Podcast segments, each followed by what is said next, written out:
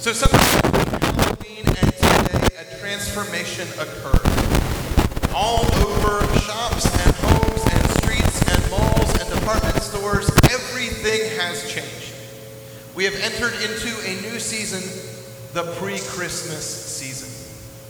Stores and shops are donned with greenery and Christmas decorations. Streetlights bear banners signifying the season. Christmas music is all over our radios and department store loudspeakers. Malls have Santas and winter wonderlands. There's garland as far as the eye can see. And on TV, the true gospel of this season is proclaimed. We are treated to all the things that we can buy this year, all the gifts we can give. But these items aren't presented merely as options. Instead, we are told, not so subtly, I'll add, that these items are the things that can change your life, that can change your family, that can change your spouse's life, that will bring you or your spouse or your family peace and happiness this Christmas. The thing that will make your Christmas great, perfect, magical. And with that change in decor and in marketing, we ourselves feel a change within us. If it hasn't happened to you yet, I promise it will happen soon. The pull of the holiday to do list. You've got your list of people for whom you need to buy presents and how many presents you need for each person.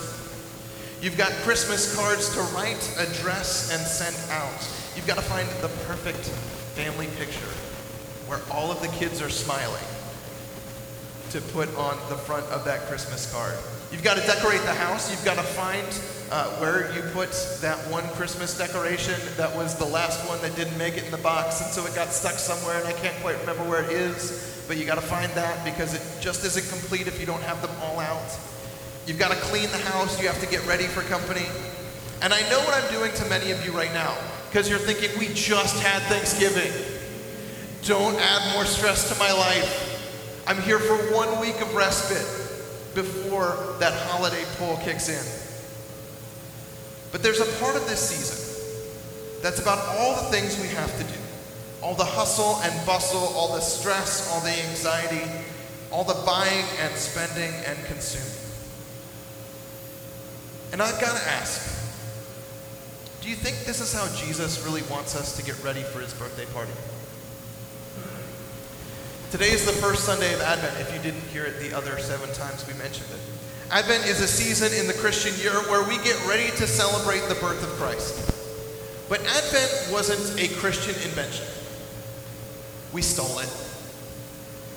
Advent comes from the Latin word adventus, and in the ancient world, and in the generation before and many generations after the birth of Christ, Adventus referred primarily to the welcoming of a Roman emperor into a city or territory, or likely, or most likely back to Rome after a successful military campaign. And the Adventus would be celebrated with a grand military procession, with pomp and circumstance. And gifts would be extended towards the emperor and there might be other exhibitions of praise and glory and lavishness. The early church co opted this cultural celebration and centered it instead on Jesus. Instead of a, an exhibition of lavishness and excess and plenty, all oriented toward what the culture of Rome could do for you, the Adventus of Jesus became a season of fasting, a season of penitence a season of acknowledging our need and our desire and our crying out for a Savior and acknowledging that that Savior would not be Rome its emperor.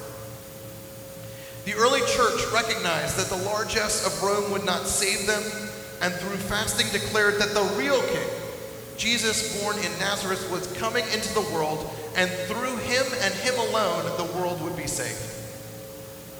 We are offered a similar choice this Advent.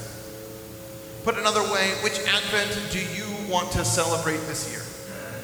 One that's based on consumption and more, whose salvation comes from the ever elusive perfect present? Or one that seeks salvation through a baby born in a manger? Do you want an Advent that puts those things first?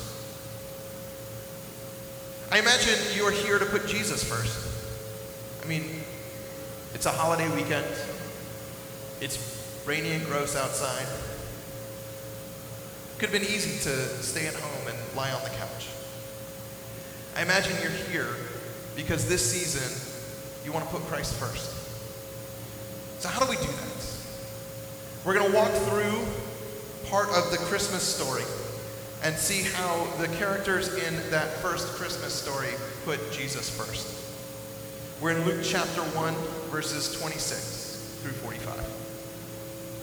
In the sixth month of Elizabeth's pregnancy, God sent the angel Gabriel to Nazareth, a town in Galilee, to a virgin pledged to be married to a man named Joseph, a descendant of David. The virgin's name was Mary. The angel went to her and said, Greetings, you who are highly favored, the Lord is with you. Mary was greatly troubled at his words and wondered what kind of greeting this might be. But the angel said to her, Do not be afraid, Mary. You have found favor with God. You will conceive and give birth to a son, and you are to call him Jesus. He will be great and will be called Son of the Most High. The Lord God will give him the throne of his father David, and he will reign over Jacob's descendants forever. His kingdom will never end. How will this be, Mary asked the angel, since I am a virgin? The angel answered, The Holy Spirit will come on you, and the power of the Most High will overshadow you. So the Holy One to be born will be called the Son of God. Even Elizabeth, your relative, is going to have a child in her old age, and she who is said to be unable to conceive is in her sixth month. For no word from God will ever fail. I am the Lord's servant, Mary answered. May your word to me be fulfilled. The angel left her. After that time, Mary got ready and hurried to a town in the hill country of Judea, where she entered Zechariah's home and greeted Elizabeth. When Elizabeth heard Mary's greeting, the baby leaped in her womb, and Elizabeth was filled with the Holy Spirit. In a loud voice, she exclaimed, Blessed are you among women, and blessed is the child you will bear. But why am I so favored that the mother of my Lord should come to me? As soon as the sound of your greeting reached my ears, the baby in my womb leaped for joy. Blessed is she who has believed that the Lord would fulfill his promises to her. There's a number of characters in this story to look at, but let's begin with the centerpiece of this story with Mary. Mary is given an invitation, an invitation to bear Christ to the world. It's a non-standard event, which we can see through the, uh, which we can see because of the angel's word of caution to not be afraid, and through Mary's question of how this thing will happen. It's an invitation to bear a son, but it comes with it the expectation that her son shall that she shall bear will not be her own, but a child she will give over to God. It's an invitation that we all like to think we would accept, and yet an invitation that if we were truly offered, we would be filled with trepidation. But the angel talks about a thing that's happening in Mary's family, a miracle, and how God was faithful in Mary's family's life, and how God will be faithful unto Mary and unto the child. So Mary says yes. Now, in saying yes, Mary invites controversy and drama into her life. She is unmarried and is going to be found with child, which means that she is going to be sent away from Joseph. We'll talk about him in a minute. So she goes to Elizabeth's house and there receives greeting, hospitality, and I imagine so much more. For Elizabeth confirms to Mary that God is at work and that through Mary, or is at work in and through Mary, and that God will be faithful to Mary. And Mary responds. Uh, we stop right before Mary's response, but she responds with the Magnificat, the, the famous song of worship. Mary worships God for being faithful to her, for being faithful to the downtrodden, to the hurt. She worship, worships God for being who God is. Speaking of Elizabeth, she has a crucial role in this story. An unwed, teenage, pregnant relative of hers shows up at her doorstep. Elizabeth is a pastor's wife. So Mary, unwed teenage pregnant Mary, knocks on the door of the parsonage and asks if she can have a place to stay. And Elizabeth extends hospitality. She welcomes the person in need. And then something happens within her. The baby inside her leaps as if God Himself is present. She becomes filled with the Holy Spirit and she speaks words of blessing and praise and worship over Mary and the child she is carrying. Back to Joseph. We don't get a lot of Joseph's story in what we read today in Luke's telling of it, but we hear that he is engaged to Mary and that she is found to be pregnant by the Holy Spirit. But you can excuse him for being a little skeptical over that detail. Matthew's gospel fills in some of the details and says that he didn't want to make a public spectacle over dismissing her, so he aimed to do it quietly. Social norm and custom would not have allowed him to remain with her. It wouldn't have been an option he could imagine. So he attempts to do the best thing he can do, which is to quietly send her away. When an angel appears to him and says, This has happened by God and the Holy Spirit, so stay with Mary and raise the child. So Joseph focuses on the word that has come from what God is doing and marries Mary and raises Jesus. There are two other groups of characters we often associate with the Christmas story uh, and whom we, are, we often see accompanying our nativity scenes. The first are the shepherds. They were out in the fields tending their flocks by night. And all of a sudden, a choir of angels appears all around them, and they're sore afraid, as Linus puts it. But they're told to go into the city to find their Savior, a baby wrapped in swaddling clothes and placed in a manger. So they go into the city, find the baby, and they kneel down and worship Jesus. And they told people what had happened. The final group are the wise men, the magi, the three kings. Although, just so we're clear, the Bible never says three kings, never says three magi, just says three gifts. I'm a stickler for that. They see a star and they set out from the east, following where it leads. They aren't Israelites. They aren't part of God's people, but they're drawn in, drawn into the story. And they follow the star to Jerusalem and are guided from there to Bethlehem to the child. And they come and they worship. And then they save the Holy Family from being killed by King Herod. So, what are the common threads in this story? What allowed each of these characters or groups to go against the grain, to keep Jesus the focus and do the harder, more faithful thing? It's the same thing that will allow us to reject the consumerist Advent whose Savior is the perfect present and instead celebrate an Advent focused on our need of and anticipation of Jesus. And that thing is worship. In the Advent Conspiracy, which is a book that is serving as an inspiration in these messages, the authors write The characters of the Advent drama are each threads in a rich, textured tapestry of worship. It's a story that is still unfolding, a story that inspires prophetic poetry of worship of worshiping communities all over the world.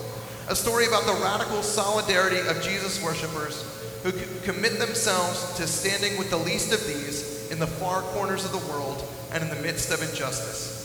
A story about passionate resistance from people who refuse to be enveloped by another empire's demands and instead live simply and faithfully for their king. A story about faithful worship at the feet of a glorified and yet humble king. As followers of Jesus, our options are clear. We can inhabit the story of a corrupt world and bow to a counterfeit king, or we can enter the story of God and celebrate the world's one true Lord. Observing a new Advent begins with worship. Worship is how we use ritual to make something a priority in our lives. It literally means giving worth to something, and it reveals what we think is worthy. The next few weeks are all about worth, are they not? Trying to match how much we care about a person to how much we are willing to spend on their gift. Or trying not to go overboard spending too much to show how much we value someone. I mean, there have been times when I feel like I found the perfect gift for somebody, but it doesn't cost very much money, so I have to get another thing to add to it so the, the monetary value is enough that it's about how much I decided was right to spend on that person.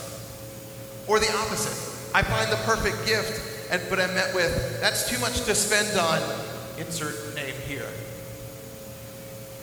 Am I weird or has that happened to you?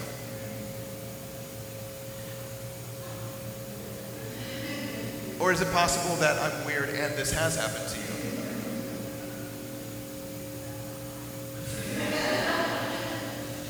This season, though, we become hyper aware of, around issues of worth. But let that remind you of the one to whom we owe infinite worth. Let that remind you of Jesus and how this season ought to be a season of worshiping Him. The characters in the Advent and Christmas story were constantly worshiping God and Jesus Christ. Isn't that how we should get ready for Advent and Christmas? Celebrating a different Advent begins with honestly confessing the things that we worship that aren't Jesus. Because it's going to happen. We're going to get consumed. We're going to get our focus completely involved around things that aren't Jesus. We're human. Jesus will forgive us that. We're going to get caught up in the consumption, the consumerism, the gifts, and the gift giving.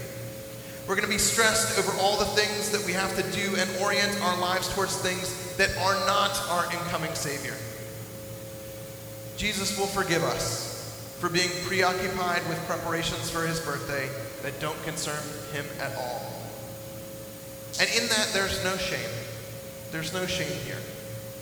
Instead, with confession comes freedom the freedom to choose a new thing, the freedom to say, let me this one time make a different choice. The freedom to draw our attention back to the babe born in a manger. And in drawing our attention back to a babe born in a manger, we can be intentional over the choices we make with our time, our money, and our presence. We can own the choices that we make. And we can choose to spend some of our time, some of our presence, and perhaps some of our money in worshiping and centering our thoughts and hearts on Jesus. A transformation has occurred in our community, in our shops, in our malls, in our streets, maybe in our souls. Our community will celebrate one type of Advent this season. What type of Advent do you want to celebrate?